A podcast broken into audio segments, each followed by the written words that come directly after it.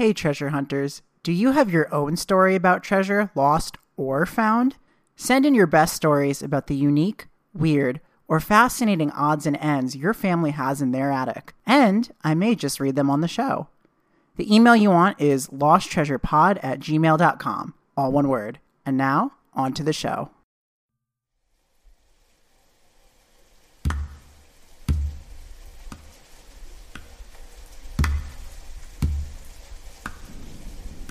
South Africa, Limpopo Province, 2005. Makobo Constance Modjadji VI was not your typical 25 year old woman, but she liked the sorts of things you might associate with someone around her age texting with friends, going out to clubs, a good pair of jeans, and living life to the fullest. And in the area known as Modjadji Kloof, South Africa, none of these pastimes were taken for granted. Makobo's village of Ketlakone was in a transitional state, a feature it shared with many other communities in rural South Africa, a beautiful nation with a somewhat ugly past in colonization and racial segregation. Though it came to a close in 1994, the stain of apartheid has never really been erased from the South African paradigm, but the end of the 90s did see a transitioning in the lifestyle for many ancestral South Africans of all backgrounds and tribal affiliations. For many, including the Lovedu, also known as the Balobedu people, tradition was always celebrated, and modern resources pragmatically embraced. Makobo was one of the people who fully welcomed this change, as South Africa slipped into a new millennium and several nations in Africa started building towards a movement that would modernize and revolutionize the entire continent. But as I said, Makobo was anything but average. She was the ruler of her people, and in the grander scheme of leadership, she was a queen among queens. Because Makobo did not just hold sway over her countrymen, but over the weather itself. She was the Rain Queen, a royal descendant in a long line of women said to bless their people with the nourishment of rain and curse their enemies with ravaging storms. Let's see Queen Elizabeth pull some of that off. Makobo was beloved among her people. Kind of. Among her own court, she was a bit of a controversy. She was not afraid to eschew some of the more restrictive traditions imposed on her by her forebears. For one, the life of the Rain Queen was said to be almost monastic. She was not to be seen by the world at large, and only by her own subjects at appointed times. Her exposure to those of the opposite sex was only to be among her own family members, and her male suitors were to be arranged. Yet, among the court of the Modjadji, or ruler of days, the women were the ones who held the power. They alone could call the reins, and basically, they ran this queendom. Hell yeah. So it became an incredible controversy when Makobo started going outside her palace to start dating in a way most urbanized South Africans were accustomed to.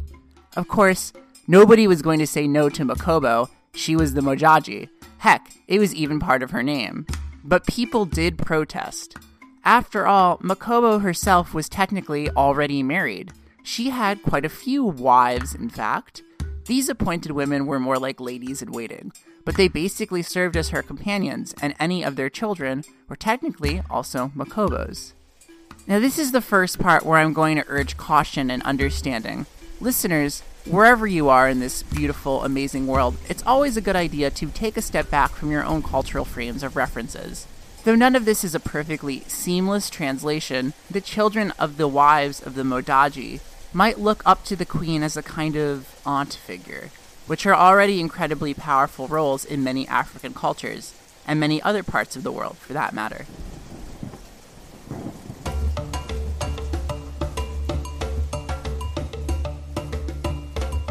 Eventually, Makobo took on a male lover, one who was not even of her own village or royal bloodline.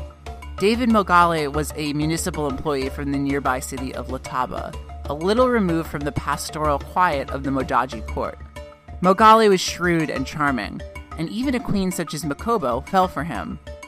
By him she had a child, Masalanabo, and her countrymen were scandalized. And this is kind of where things start to go awry in Makobo's rule. Reportedly, her inner circle was already a bit miffed at Queen Makobo when she began selecting her own council against their wishes. It's possible that this just might have been a clash with Makobo's modern intellect. It's noteworthy that she was computer trained in a region that was doing developmentally well, but still acquiring new technology. The elders balked when Makobo brought David to her compound to live with her, and in time, they overruled Her Majesty casting out David Mogale from their court and their village. I just want to make it clear that I don't feel comfortable speculating on the intimate details of an African woman's personal life, so I'm really only comfortable with going on what is reported.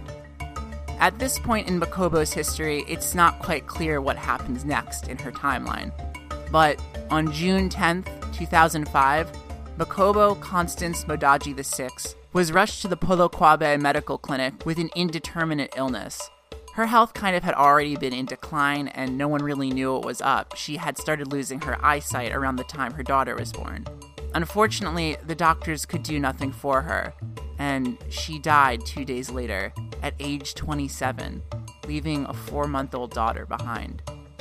Officially, Makobo's death was attributed to chronic meningitis, but some others within her circle speculated that she died of a broken heart. And still, those who were dearest to her were just shocked by her sudden death, and some of them were a little bit suspicious. Before Makobo died, Mogale formed his own council shortly after the birth of their daughter. This was not well received by Makobo's confidants, when Makobo died, the tribal elders and the tribal council, both who were made up of different members of her family, could not decide who would carry out the funeral process. Eventually, the two sides of the tribe compromised. Then, on the night before Makobo's interment, an alarm went out throughout the village. The house that held Makobo's coffin had caught fire. Villagers acted swiftly and prudently, these were people who were gifted by the element of water, remember? And they were able to put out the blaze before it reached her coffin. But as the smoke cleared, questions remained. For one, nobody could quite figure out how the fire had even started. One of Makobo's family members, Mokage Modjadji, who held rainmaking powers of her own, was very blunt about the situation. And her opinion reflected a community that entrusted in faith, nature, and rationality.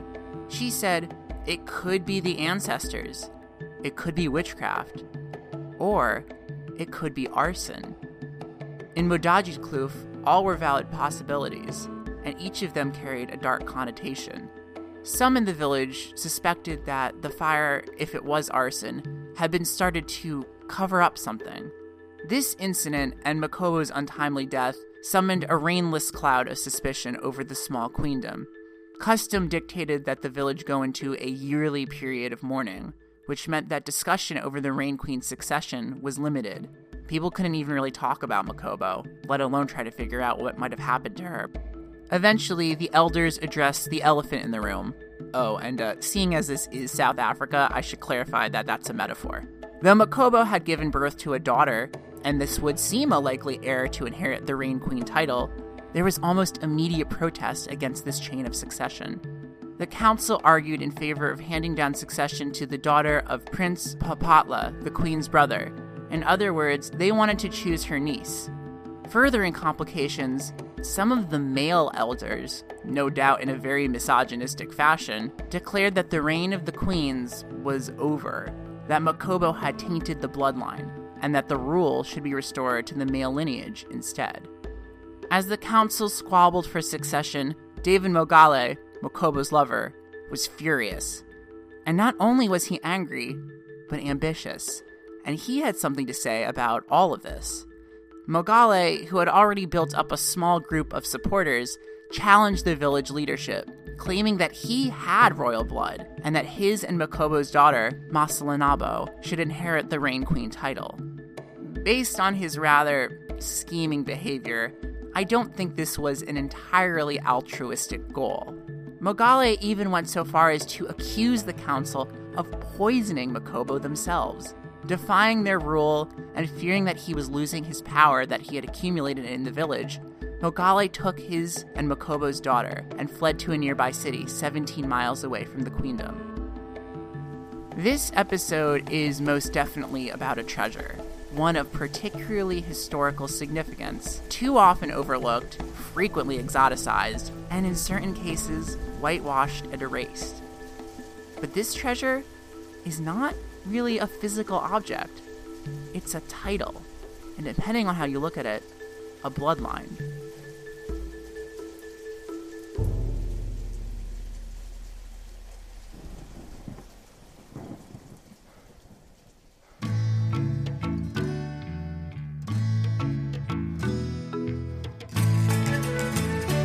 Believe it or not, the adventure story genre, which often covers lost treasure and lost civilizations, didn't start with Indiana Jones. In fact, this literary genre's origins can be traced back to a not so nice period of history known as British colonialism, which had reached its zenith during the Victorian era.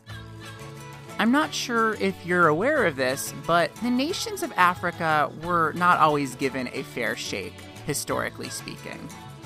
Under the guise of, air quotes, bringing civilization to a dark continent, European imperialism divided the countries of Africa like a big old colonialist blueberry pie, in the hopes of gobbling up a geologically rich continent's resources. So the white people were like, hey, Africa, which is now just one big country, by the way, we're here to bring you civilization. And the people of Africa were like, nah, we already sort of have that. And then England was all like, yes, but ours is better. And it's yours now too. Yay! But also not yay, because suddenly all of these many different tribes and kingdoms and nation states were all lumped together, and their political leadership and systems of government completely stripped from them. To say that this caused chaos is putting it lightly, and it continues to do so. Let me point to a little something called the Rwandan genocide and move on. Now that the world's most ecologically diverse continent was open season, all sorts of British bigwigs had something to say about a continent they didn't understand. So they pretty much decided to make stuff up as they went along. Africa was seen as a dark land of jungles and mystery, with uncivilized and dangerous people who lacked the intelligence and decency of white men. Which is funny, since historically speaking, Africans weren't the ones going around in big ships raping and pillaging everything in sight. In ancient days, Africa was known by Europeans as Abyssinia, which literally means the bottomless land. By their exploratory standards, the continent just kind of kept going and going, so they decided that it stretched all the way to the bottom of the globe. And who the hell knows what's down there? The nations of Africa stirred the imaginations of many authors, such as Rudyard Kipling and a writer by the name of H. Rider Haggard, who grew up in South Africa. You'd think that this would have given him a gentler insight into the practices and customs of what was then mostly dominated by the Zulu kingdom, but nope.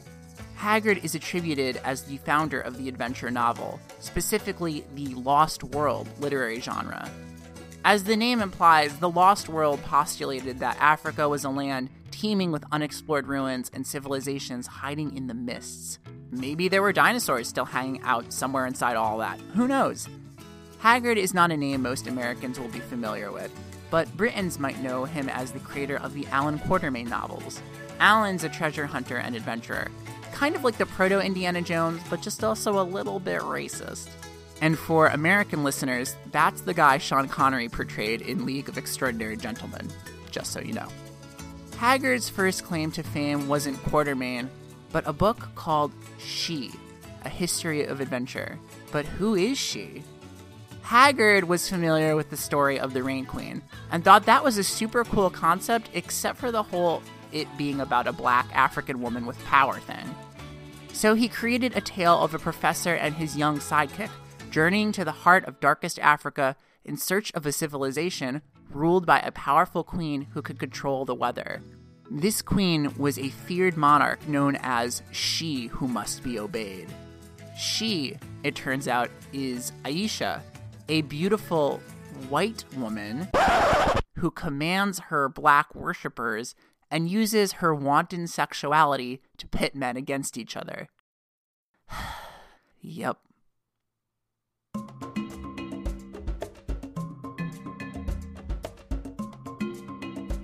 I'd say that the origins of the actual Rain Queen are marginally less terrible, but also they involve incest, so eh.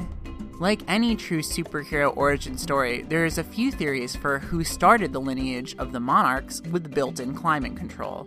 Officially, the Modjadji royals trace their lineage back to Egypt and the time of the pharaohs. I'm sure it would be easy for some ancient astronaut theorists out there to conclude that the Rain Queens were the progeny of some alien ancestors with weather controlling powers. Or maybe they were just waterbenders. Anthropologists tell a different story, a lot of it a mix of legend and oral history. Monomotapa was the name of the then Kingdom of Zimbabwe in the 1500s. And this is where I'm going to insert a trigger warning, because this story kind of gets gross for a bit here. In the 1580s, one of their princes had an affair with one of his sisters, Zigundini, an affair that resulted in a pregnancy, incest was just as taboo, if not more so, in the society of Monomotapa as it is in ours. So when word of this got out, it literally brought the kingdom to the brink of civil war. The royal family was in an uproar, and brothers of the household decided that they needed to bring back balance by killing the byproduct of this transgression, Zigundini's baby son. Before all of this could happen, the king thought quickly and regrettably decided that the only favorable outcome was in exiling his daughter and grandson, because at least this would spare them their lives and restore the order to the kingdom. Zingundini gathered her closest relatives and followers for the journey out into the wild. And the king, knowing that they would be screwed trying to make a livelihood for themselves out in the wilderness, slipped something into his daughter's pocket as she was leaving the palace. I actually don't know if she had pockets, that's just also kind of a metaphor. And this little something was a horn of mystical properties. Simply by blowing it, one could summon the rains. But the princess's mother decided that just this wasn't enough and allegedly stole some other mystical rain making charms as well. So these exiles were pretty well stocked in the magic department, at least. Zingundini's entourage crossed the mountains and settled on the other side of the Limpopo River, effectively founding the Lovedu tribe. There, she raised her son, Makalipe, who would go on to become the first in a line of six male rulers of the Lovedu over the next two centuries. By the end of the 1700s, the Lovedu were ruled by good King Kiale, who had a hobby, and that hobby was the ladies. And like many people with hobbies, Kiale had quite a bit of a collection. And as some people are protective over their Pokemon cards, no doubt Kiale was protective over his wives, which is why it was kind of a big problem with one of his older sons basically tried hitting on one of them. I can only assume she was the equivalent of the Charizard wife. Because of this grossness, Kiale made it a thing that none of his sons could just automatically inherit the throne. This decision was now better left up to the ancestors. The ancestors decided that Kiale's son, Mokoto, was the least sleaziest of the bunch, and also the youngest and so Kiale taught him the rainmaking rituals. But not all of the Lovedu were as cool with Makoto being king as Kiale was, and they were kind of like, dude, you can't just make up a new law of succession because your sons are pervs. In time, Makoto had his own children, and they too got caught up in inheritance fever. They were apparently kind of all jerks to each other and threatened to kill each other over the rights to rule. So Makoto was like, Whoa, none of you all are fit to be kings. But Makoto also had a daughter, Maselekwane, who was capable and clever. Except for that whole not having a penis thing, she was pretty fit for the job. But Makoto didn't have the best male shaped options, so he said, Hey, Maselekwane, you're super cool, and I don't care that you're a woman. It's time to lean in, girl. So he taught her the rain making rituals in secret, and I'm sure all of the female ancestors, including Zingundini, were really thrilled about this new concept. So I guess there's this thing in old Lovedu culture that when a king dies, the heir is chosen by creating a hut and then opening it up, which apparently is really hard to do, I guess. So when Makoto died and joined the ancestors, his sons and Maselekwane, who remember is a girl, gathered around the challenge hut. And lo and behold, the Balobedu were Balu shook when Maselekwane, nevertheless, persisted and opened that hut the F up. Nobody challenged this because you just didn't challenge the will of the ancestors.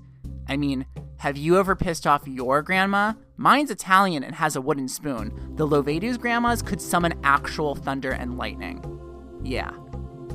In the year 1800, Maselekwane was crowned as the first female ruler of the Lovedu, and was also like, by the way, I control storms, just in case you forgot. And to drive that point home, she created the royal title of Modjadji, ruler of days, because she was just a badass like that. And this is one of the reasons the Lovedu managed to get by without being invaded and conquered all these years. In fact, the Lovedu to this very day don't keep warriors. They just don't have to, because the surrounding tribes and kingdoms know not to mess with their queen.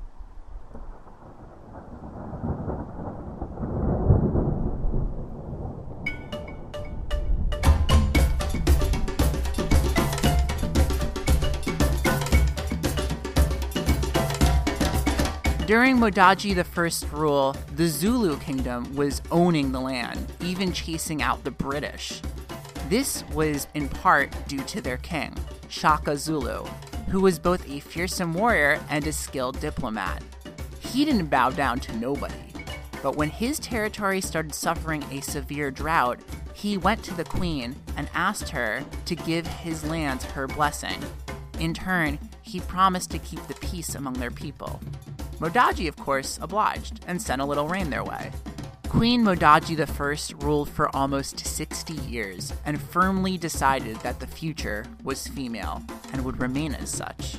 She passed on her title to Masalanabo, who the most recent queen's daughter is named after, by the way. Masalanabo did not have any children of her own, which is where the tradition of taking in wives came into play. This way, if the queen did not end up giving birth during her lifetime, she could just choose her favorite lady in waiting and pass on the title to her daughter. The only part the men played was in the actual baby making aspect, and even then, the queen got first dibs on which niece she was going to reign queen up. Traditionally, it is believed that when a rain queen was close to death, she would drink the poisonous spinal fluid of a crocodile to speed up the process in order to pass along her powers to her successor. This might also play into the suspicions surrounding Makobo's death.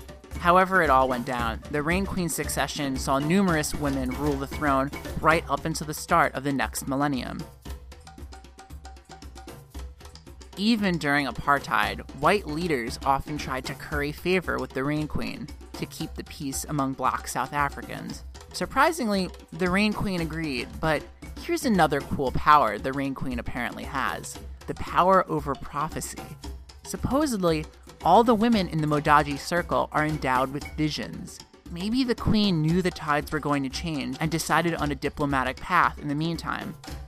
This holdout certainly worked when Nelson Mandela campaigned for president. The Rain Queen endorsed him.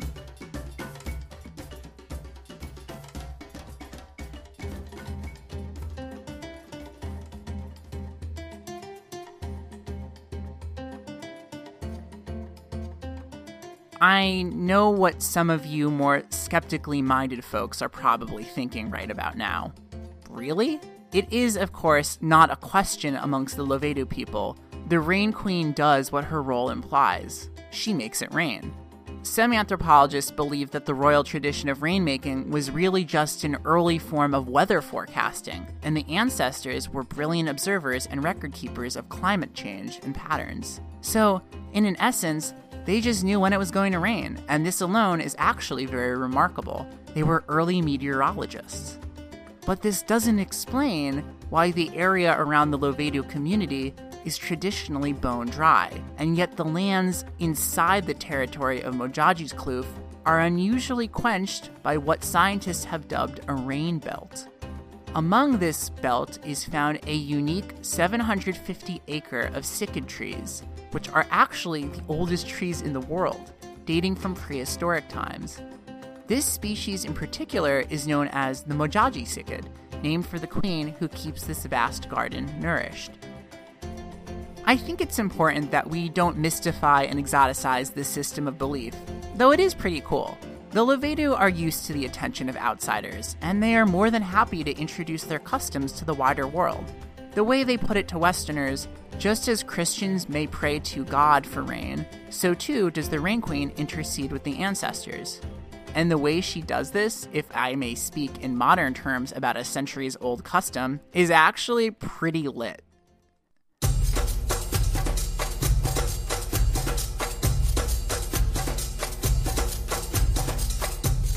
Basically, when October rolls around and it's time to bring on the rain, the whole village just gets drunk. And when I say the whole village, I mean right down to the livestock, who you might expect from an agrarian culture are actually highly respected. On the first Saturday of October, the Lovedu congregate in the Queen's compound, and the elders retrieve the rain making relics, which date to the time of the first rulers. A sacred cow, who always takes the inherited name of Makubo, is led into the compound, where the Lovedu pour libations of beer, which they also offer up to Makubo. That's right, they get the cow drunk. The rest of the beer is then taken to a shrine next to the palace, where the elders lay out their rain-making charms. The elders gather around and pour the beer over the relics, while the Rain Queen beckons and summons the ancestors, asking them to bring on the rain. All the while, the Rain Queen subjects chant and sing songs praising the power of their ruler. Instruments are brought out and the people dance for pretty much the rest of the day until the children show up and they pick up drums as well. And at this point, that's when the drinking starts. The day culminates in revelry and celebration. As far as sacred rituals go, this one is pretty legit.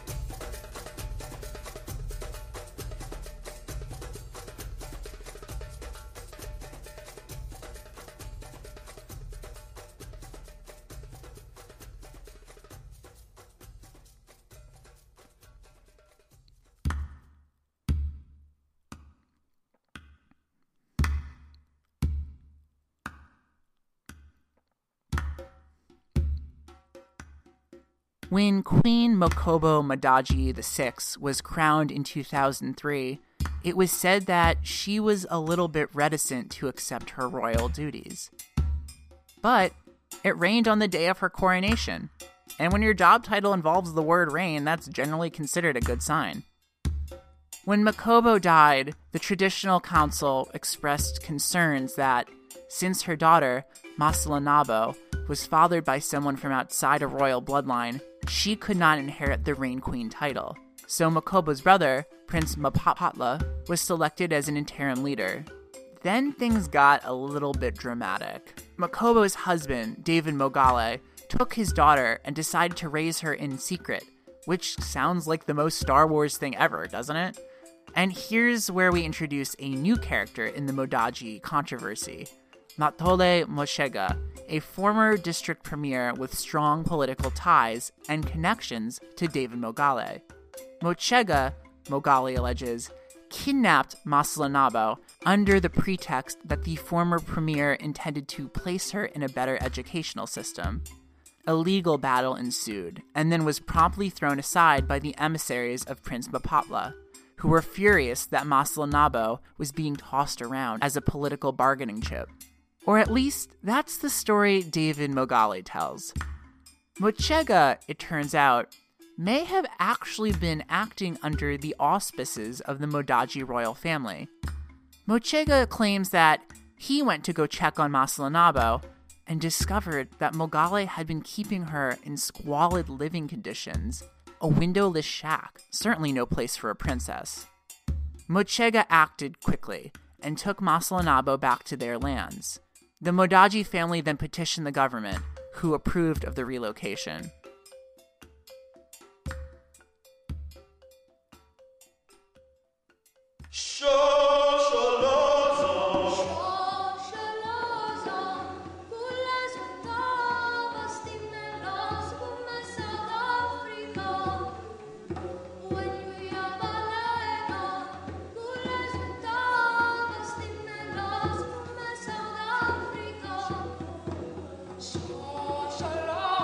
Masalanabo was eventually rescued from what her family described as a neglectful situation. To this day, the young princess remains under the care of her immediate family, but her legacy is in limbo.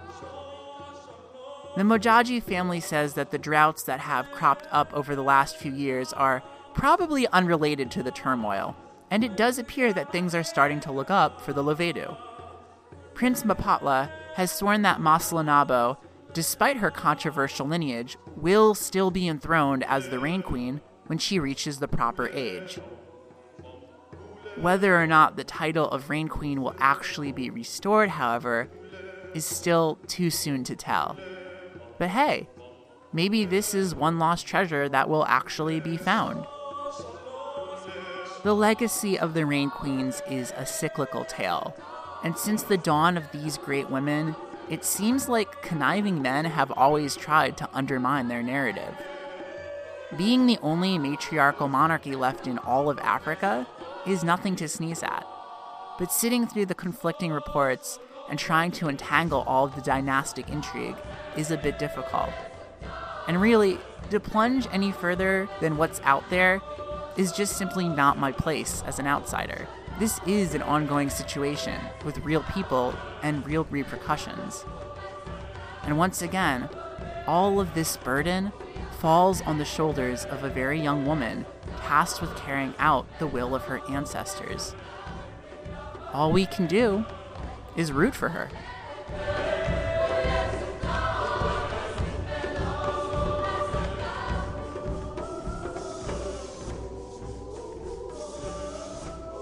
Relic is written and produced by me, Maxwell. The amazing theme music you're hearing was composed by Devin. If you like this podcast or thought, eh, not bad, the nicest thing you can do is leave a four or five star rating on iTunes so other people can find out about it. You can connect to Relic via Twitter at Lost Treasure Pod. And if you have any comments, concerns, suggestions, or corrections, please send me an email at losttreasurepod at gmail.com. Our hosting site and blog is relic.blubrry.net. That's blueberry without the E. Next week, we're going on a bushwalk to the heart of the Australian outback in search of a lost treasure that may not have ever existed in the first place. The adventure continues.